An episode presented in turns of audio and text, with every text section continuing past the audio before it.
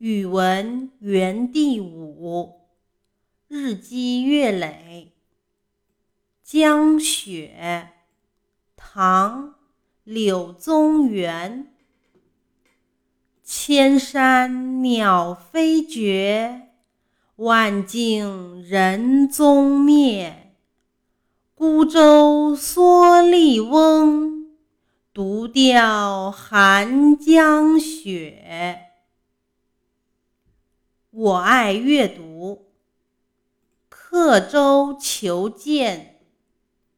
从前有个人坐船过江，一不小心挂在他身上的宝剑掉进江里去了。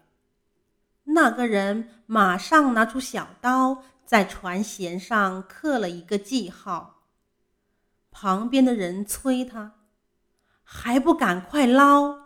在船舷上刻记号有什么用啊？